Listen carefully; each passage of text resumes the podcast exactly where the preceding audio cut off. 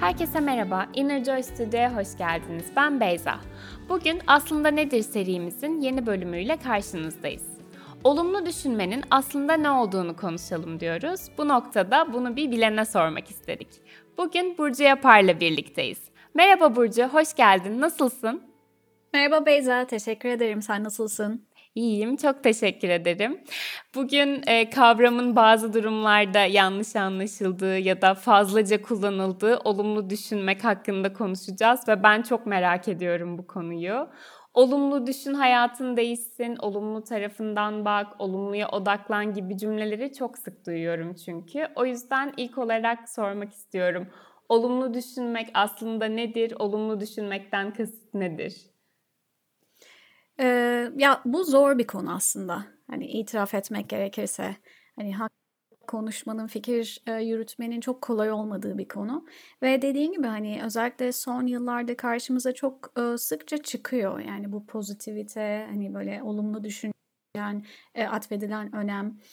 E, bu noktada e, aslında ben hani bu soruyu daha mindfulness bakış açısıyla cevap isterim.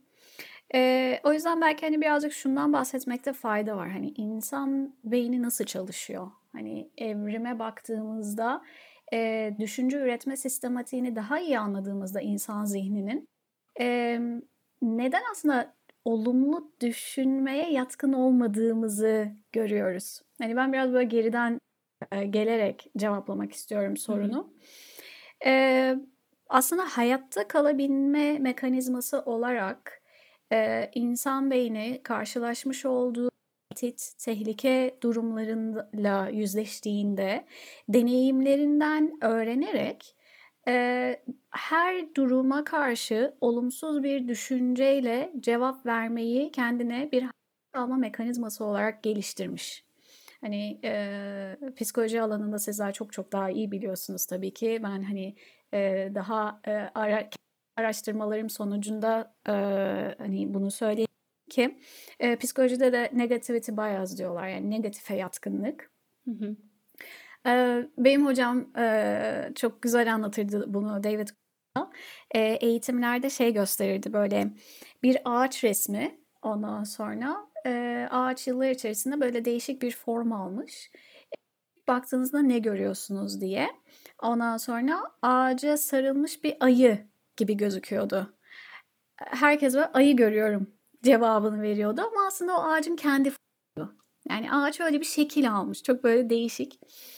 Ee, ve böyle açıklardı negativity bias'ı. Ee, bir durumla karşılaştığımızda her şeyin hemen böyle en kötüsü aklımıza gelir ya. Sonra şey deriz böyle yanımızdakine. Dur o kötüsünü düşünme. Aklına kötüsünü getirme. Ona böyle işte e, hani bizi çocuğumuzu ararız, telefonda açmazlar, iki kere ararız, üç kere ararız. Telefon sessizdedir halbuki belki ama bize hemen böyle aman eyvah başına bir şey mi geldi diye en kötü var hemen kafada dönmeye başlar. Ee, aslında bu bizi hayatta tutmak için gelişmiş bir e, sistematik. O yüzden olumsuz düşünmeye yatkınız.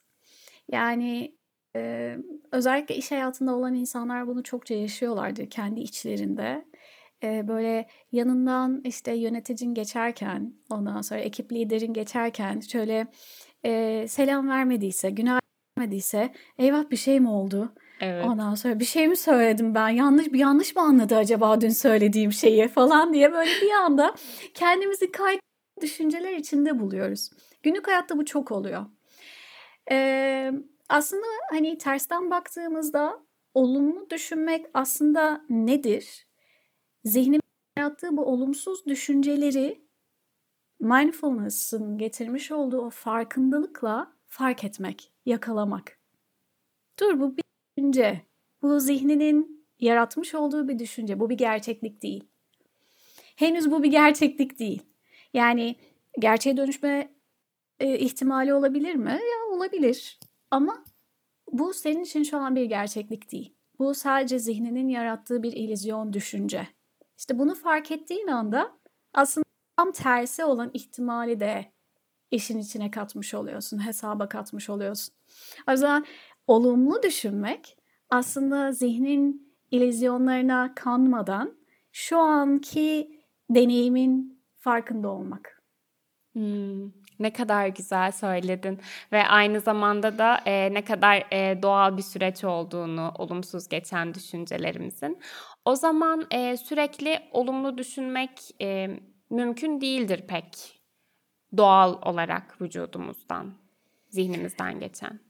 Yani kendimizi eğer sürekli olarak olumlu bir düşünceye itmeye çalışıyorsak e, bu tabii ki doğal.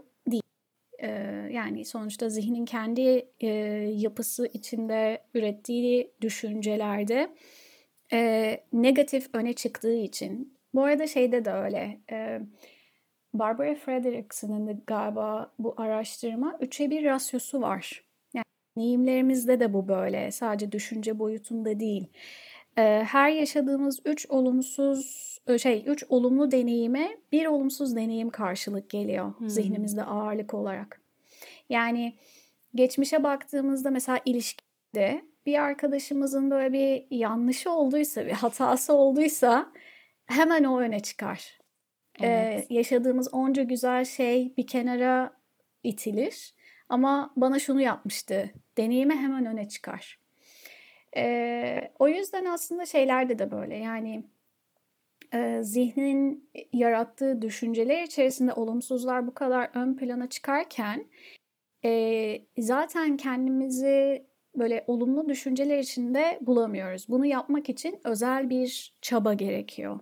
Hı hı. E, bu çabayı harcarken de ama hani şeye şeyin e, dengesini çok iyi sağlamak lazım. Bu böyle bizi yoran bir çabaya mı dönüşüyor? Hani her şeyin olumlusunu demek üzerine e, her iki uçta aslında tehlikeli. Yani her şey hep olumsuz, hep negatif olamayacağı gibi aynı zamanda her şey çok pozitif olamaz hayatta. O yüzden olumlu düşünmeye doğru kendimizi iterken e, o çabanın dengesini iyi yakalamak lazım bence. Hı hı. O denge aslında çok önemli. Tam bu noktada benim de çok gördüğüm bir kavram var. Toksik iyimserlik ve toksik pozitiflik diye. Evet. E, tabii ne kadar doğrudur bunu bu şekilde e, söylemek bilemiyorum ama E, kişinin görece olumsuz duygularını bastırdığı bu toksik pozitiflik e, durumuyla olumlu düşünmek arasındaki fark e, nedir ve bu iki kavramı nasıl ayırabiliriz sağlıklı bir şekilde? Evet.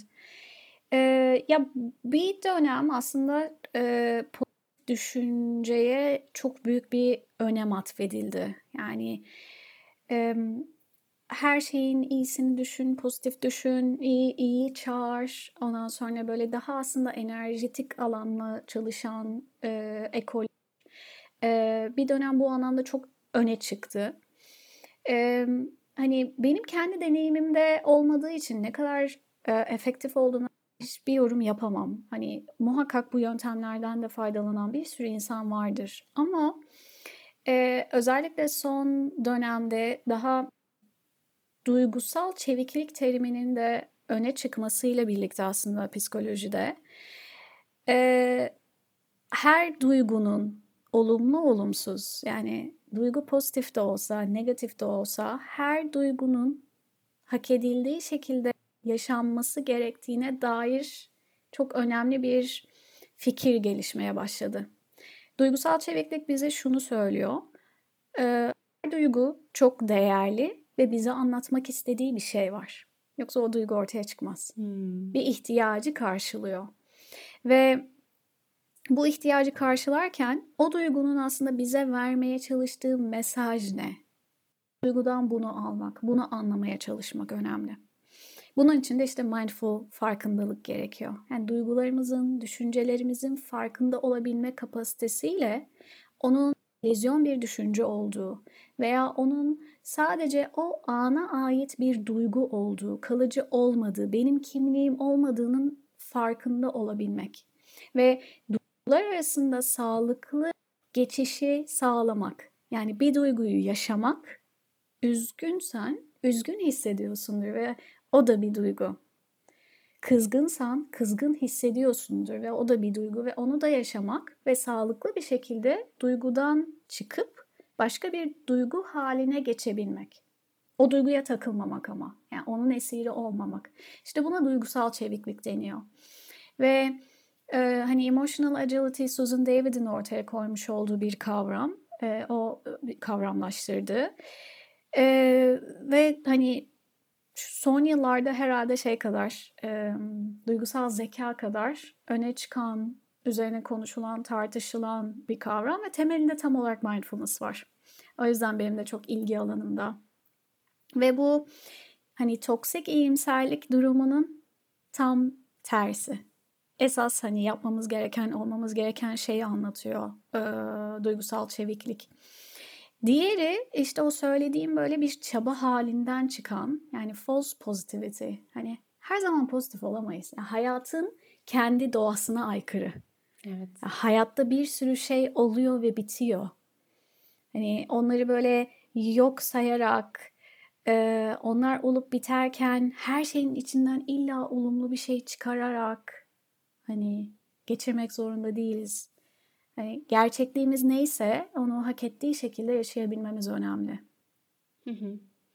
O gerçeklikte kalarak, e, çevikliğimizi güçlendirerek aslında e, duygularla hem başa çıkma hem o akışta kalabilme halini yakalayabilmeyi kazanabiliriz. Evet. Peki e, nasıl yöneltebiliriz zihnimizi buna? Yani pratikle öğrenilebilen bir şey midir? Eğer öğreniliyorsa ne gibi pratiklerle geliştirebiliriz? ee, ya bunun için tabii ki çok temelde farkındalığımız yani bu mindful farkındalığı, anın içinde olan biten deneyimin farkında olabilme halimizi geliştirmek çok kıymetli. Bu her zaman işimize yarayacak olan bir şey. Ee, bunun için tabii ki ilk önereceğim şey düzenli meditasyon pratiği. Hani bizim de Inner Joy'da sunduğumuz gibi e, günlük hayatın içinde uygulanabilecek meditasyon pratikleriyle birlikte e, bu farkındalığı geliştirmek. Ama onun dışında e, hani günlük hayat içinde yapılabilecek şeyler, küçük küçük farkındalık molaları bence çok önemli. Hmm. Yani sadece bir durmak. Hani bir dur ve o, o an ne hissediyorsun? Onu onu şöyle bir kendine gerçekten bir sor. Şu an kendimi nasıl hissediyorum? Şu anki duygum ne? Hani e, özellikle e, olumsuz duyguların bedenimizde olan yansımalarını daha güçlü hissediyoruz. Çünkü bedenimizde daha fazla bedensel his olarak kendilerini ortaya koyuyorlar e, olumlu duyguları hissetmek bu kadar kolay olmuyor. E, özellikle olumsuz bir duyguyu hissettiğimizde bunu fark etmek, bedendeki hissi, bedendeki yansımasını fark etmek yani işte hızla çarpan kalbin mi, e, terleyen ellerin mi, gerginleşen omuzların mı, kasılan karnın mı, böyle sallanmaya başlayan işte atan bacak mı? Hani bunu fark etmek ve hani o duygu haline şu an neye ihtiyacım var? Hani bunu biraz daha iyileştirmek için şöyle temiz bir hava almak, şöyle şöyle bir gökyüzüne bakmak, derin bir nefes almak, vermek ve o duygunun geçişini izlemek. Hmm. Bir iki dakika bile aslında çok kıymetli bu anlamda. Ve o duygunun içinde bile emin ol ki aslında e, onun diğer karşılığı olan mutlaka olumlu, iyi bir şey var bedeninde. Ve sonra bedeninde iyi olan, olumlu olan bir hissi yakalamak.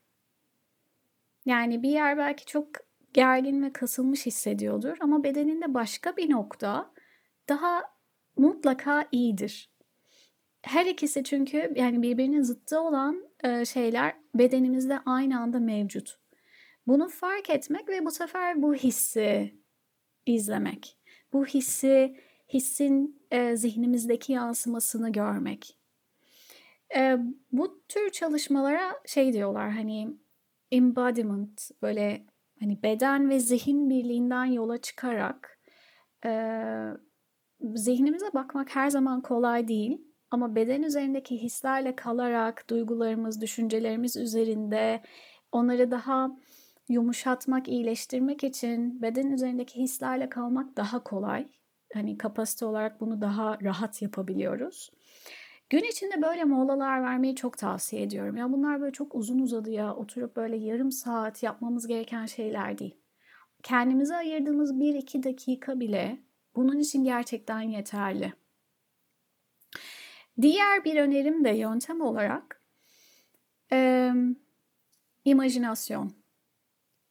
Hmm. Yani özellikle kendimizi böyle şeyde bulduğumuzda, zorlandığımızda illa böyle bir pozitiviteye itmek zorunda değiliz. Dur her şey çok iyi olacak. Yani çok kaygı dolu olduğumuz bir anda her şey çok iyi olacak demek bazen şey geliyor kendimize. Yetersiz geliyor. Ama onun yerine zihnimizde böyle bir e, her şeyin iyi olduğu bir anı canlandırmak. Gözlerimizin önünde onu hayal etmek. Ve o hayalin bedenimizde bıraktığı hisleri bu sefer gözlemlemek. E, bu gerçekten çok güçlü bir yöntem. E, biz de e, uygulamanın içinde meditasyon pratiklerinde imajinasyon yöntemini zaman zaman kullanıyoruz. Kullandığımız önemli tekniklerden biri. Ve o an o imajinasyonun bedende bıraktığı pozitif hisleri öne çıkararak, o hislerle kalarak olumsuz duygudan kendiliğinden aslında çıkmak. En güzel yöntemlerden biri önerebileceğim. Hmm. O an e, aslında beyni oranın içerisine iyi halin, iyi oluş halinin içerisine sokup birazcık daha rahatlamayı kolaylaştırır. Çok güzel bir yöntemmiş bu. Evet yani ve şey bir yöntem değil bu böyle e, hani bir çabayla ondan sonra e, böyle bir zorlamayla kendimizi bir şeye inandırmaya çalışarak değil. Beden bedenin aslında e, sinir sisteminin aslında şeyini değiştiriyoruz. Durumunu değiştiriyoruz orada.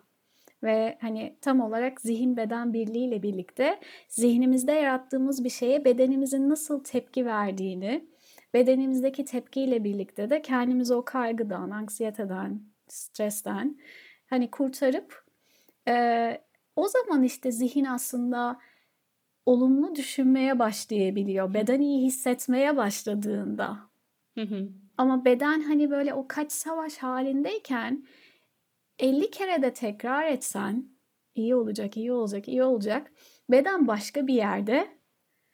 Ondan sonra ama zihnin söylediği o hani e, tekrar eden düş, e, cümle şey yapmıyor, o etkiyi bırakmıyor. Yani bilişsel olarak bir şeyi hani dile getirmekle e, o imajinasyonun yarattığı etki arasında çok büyük fark var. Hı hı. Somutlaştırmış oluyoruz aslında. Evet. Bu hali, evet. iyi oluş halini. Çok güzel. Ee, vücudumuzda da böyle kas gelişimimizde spor yapıyoruz vesaire. Hani hep ya da bir yerimiz ağrıdığında oraya çok odaklanıyoruz, ilaç alıyoruz ama çoğu zaman nasıl hissettiğimizi kaçırabiliyoruz. Senin de dediğin gibi bir durup gözlemlemek, o bir duruş hali e, çok önemli olacaktır ve zamanla da e, bu pratiklerle birlikte e, hayatımızı aslında bu yöne doğru evirebileceğimizi anlıyorum. Evet yani e, ya burada bence temel böyle hani anahtar diyebileceğimiz şey gerçekten farkındalık. Yani farkındalığı bu mindful e, kalabilme halini bu kapasiteyi geliştirmeye başladığımızda aslında e, artık çabalamadan yani bir şeyi değiştirmek, bir şeyin halini, durumunu değiştirmek için çabalamadan onun olmasına izin vermeye başlıyoruz. Bu biraz böyle şey, kaotik bir durumdan önce yaptığımız çalışmalarla birlikte biraz kontrol durumuna geçiyoruz. Kontrol durumu kaostan daha iyi. Hı. Ama kontrolde de bir çaba var ya hani ona ona da bir enerji harcaman gerekiyor. Ama bu tür pratikleri düzenli olarak hayatımıza dahil ettikçe bu sefer kontrolde olmak zorunda kalmadan e, oluş haline doğru geçiyoruz. Artık oluş halimiz o olmaya başlıyor, tavrımız o olmaya başlıyor. E, çünkü bu esnada işte esnek dayanıklılığımız artıyor, duygusal çevikliğimiz artıyor, belirli nitelikler gelişiyor e, benliğimizde. Ve o niteliklerle birlikte daha iyi taşır, daha iyi tutar hale geliyoruz. Olan biten her şeyi, hayatı. Çabasız ve doğal bir şekilde. Evet. Burcu bu keyifli sohbet için çok teşekkür ederiz. Son olarak eklemek istediğin bir şey var mıdır? Ben çok teşekkür ederim. Ee, çok kolay konular değil konuşmak. Hani e, bu tür konularda e, olabildiğince imtinayla her zaman e, hani düşüncelerimi paylaşmaya çalışıyorum. E, umarım dinleyenler için faydalı oluyordur, zihin açıcı oluyordur. En azından biraz daha üzerine belki fikir yürütmek için. Ee, geçen bölümlerde de söylemiştim. Bu bölümde de tekrarlamak isterim. Ee, özellikle bu podcast ile birlikte hem mindfulness, meditasyon hem hani mental sağlık, psikoloji üzerine farklı farklı konularda hem kendi konuşmalarımız hem de aldığımız konuklarla birlikte uygulama içerisine içerisine taşıyamadığımız aslında konuları e, burada konuşmak istiyoruz. O yüzden hani dinleyicilerimizden de merak ettikleri konuları bizlere iletirlerse e, bu konu konulara da e, yer vermek çok isteriz. Hani bunu hatırlatmak istedim. Bu gerçekten çok güzel olur. Çok teşekkür ederiz. E, bugün Burcu'yla olumlu düşünmenin aslında ne olduğunu konuştuk. Daha detaylı bilgi almak için www.innerjoy.app sitemizden blog yazılarımızı okuyabilir. Meditasyon pratiklerine başlamak ya da geliştirmek için Innerjoy app'i Google Play veya Apple Store'dan indirebilirsiniz.